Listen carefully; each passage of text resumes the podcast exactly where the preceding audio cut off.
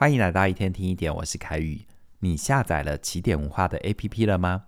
现在啊，你只要到 App Store 或者是 Google Play 搜寻起点文化，就可以下载我们专属的 APP。无论是听我们日更的内容，还是线上课程，你都可以享受到最方便的体验哦。欢迎你下载。你会常常自我怀疑吗？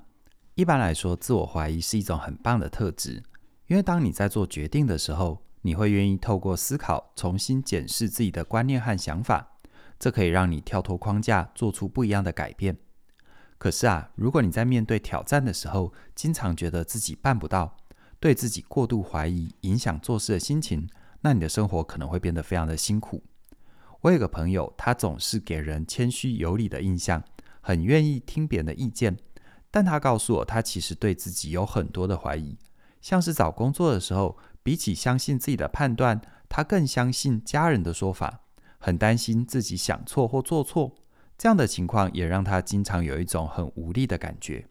所以他很想要知道，到底该怎么样长出自信，才能够相信自己的判断。听完我这位朋友的故事，你会有一样的困扰吗？你会不会羡慕那些天生有自信的人，想要更相信自己呢？在跟你分享方法之前，我想先跟你说一个有趣的事实。那就是当你还是小婴儿的时候，你其实是非常有自信的哦。因为啊，当你还是小婴儿的时候，你如果有接收到父母很完整的呵护，像是肚子饿就有人喂，尿布湿了就有人换，那你会不自觉的以为，只要心里动一个念头，整个世界就会来配合你，感觉一切都在掌控之中。而这样的状态，从精神分析的角度来说，叫做全能自恋。这里提到的全能自恋是一种婴儿才会有的心理状态，少数人可能会带着他到长大之后变成所谓的巨婴，但还有更多的人会在成长的过程里慢慢的发现，原来很多事情是自己没办法控制的。比方说，当你哭的时候，不一定有人会马上来照顾你，或者是你饿的时候，也不一定有人会帮你准备食物。像这样的情况，都会让你开始意识到，原来父母是父母，你是你。你没有办法真正意义上控制父母的行为。当你有了这样的认知，你才能够接受想象跟现实的落差，明白自己不能掌控所有的事，并且开始有能力去想：我可能是错的，我可能做不到。像这类自我反省的话，对自己的需要还有别人的状态这中间的落差，长出一些坦然和包容。也因为这样，你的全能自恋会渐渐的消退，开始转换成。健康的自信，让你可以认识自己的极限，对于个人生活还有外面的世界有更具体的掌控感。但如果你在全能自恋消退的时候，同时还遭遇到两种状况，你可能会长出不健康的自信，甚至于对自我会有很多的怀疑。第一个，你的成长环境有比较多非黑即白的观念，比如说你身旁的人常会对你讲，你要有好的工作才会有好的人生。你要努力赚钱才能够照顾家人，像是这类的话，你很有可能会因为达不到这些标准，对自己有过度的要求。尤其当你的全能自恋消退的时候，你会开始对世界失去掌控感，并且想要依附一个你信任的对象，来借此获得暂时的安全感，像是家庭、学校或者是同侪。但是这些对象传递给你的观念，如果跳脱不了二选一的框架，只有明确的对跟错、好与坏，那你很容易就会有僵固性的思维，以为这个世界不是黑的，就是白的。而一旦你看到世界越来越大，遇到的事情越来越多，你可能会开始觉察到新的想法，并且想要试着去改变。但同时，你也会因为内在的不安全感，不敢放下旧的观念，很容易卡在两个想法的中间，对自己会有很多的怀疑。再第二种。你曾经相信自己的判断，但结果非常的挫折，而且没有人陪你复盘穿越低潮。比如说，你曾经没有经过家人的同意，自己跑出去玩，结果遇到了严重的意外，受了重伤。这时候，如果你身旁的人没有安慰你，反而是说你不听话，活该，对你做出严厉的惩罚，那你会很容易感觉到不安跟羞愧，很害怕再让别人失望，或者是发生一些不好的事。也因为这样，你对自己做的决定会开始有很多的担心，很想要听别人的意见，不敢相信自己的判断，很希望有人告诉你该怎么做，甚至于要给你一个保证。因为这样的话，即便后来有不好的结果，让你被骂、被嫌弃，你在心里也可以说服自己说，这是别人要我做的，不是我的责任。透过这样子来维护自尊啊。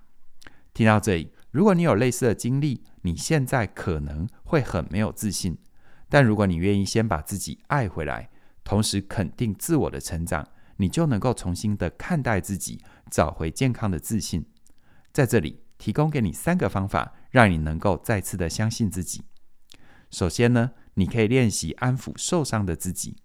当你遭受外面的打击，心理受伤的时候，你可以透过自我疼惜的语言，试着成为自己的父母，给自己力量跟安全感。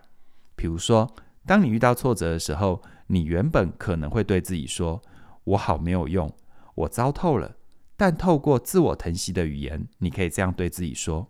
是的，我对自己有很大的期待，我担心事情做不好会让人失望。”透过不带价值批判的方式，允许自己把情绪说出来。你能够在心里搭建一个安全的空间，接住受伤的心，让你能够换一口气，继续面对外界的挑战。接着呢，你可以试着累积微小的成功。意思就是，你不用想着事情要一步到位，而是先从你认为最简单而且可以马上开始的任务去做。比如说，当你面对一个很复杂的报告，不知道从哪里开始的时候，你可以打开简报的软体，打上报告的标题，等到完成这个步骤，再去进行下一个动作。只要你愿意开始一件一件的去完成一些小事情，一天前进一点点。你就能够感受到累积的效果，进而获得掌控感，有信心完成更多的任务。最后，你可以去记录你的努力和成长，像是你可以写日记，或者是其他可见的方式，记录你每天所做的事情，让你的辛苦可以被自己看见。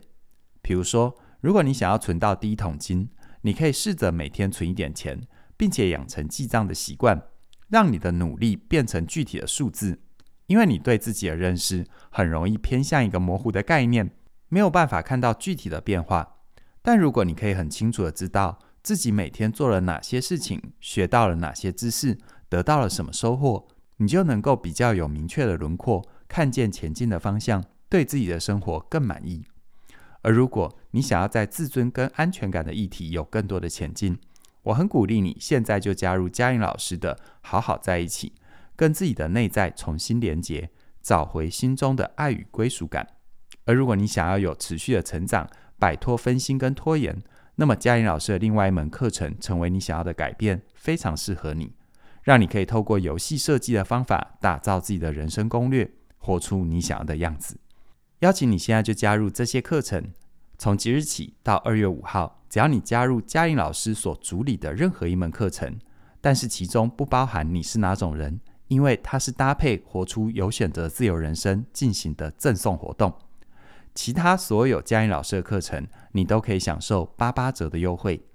期待你能够把握这次最难得的机会，一次打包嘉玲老师的所有课程，勇敢实现自己的未来。详细的课程资讯在我们的影片说明里都有连结，期待你的加入。那么今天就跟你聊到这边了，谢谢你的收听，我们再会。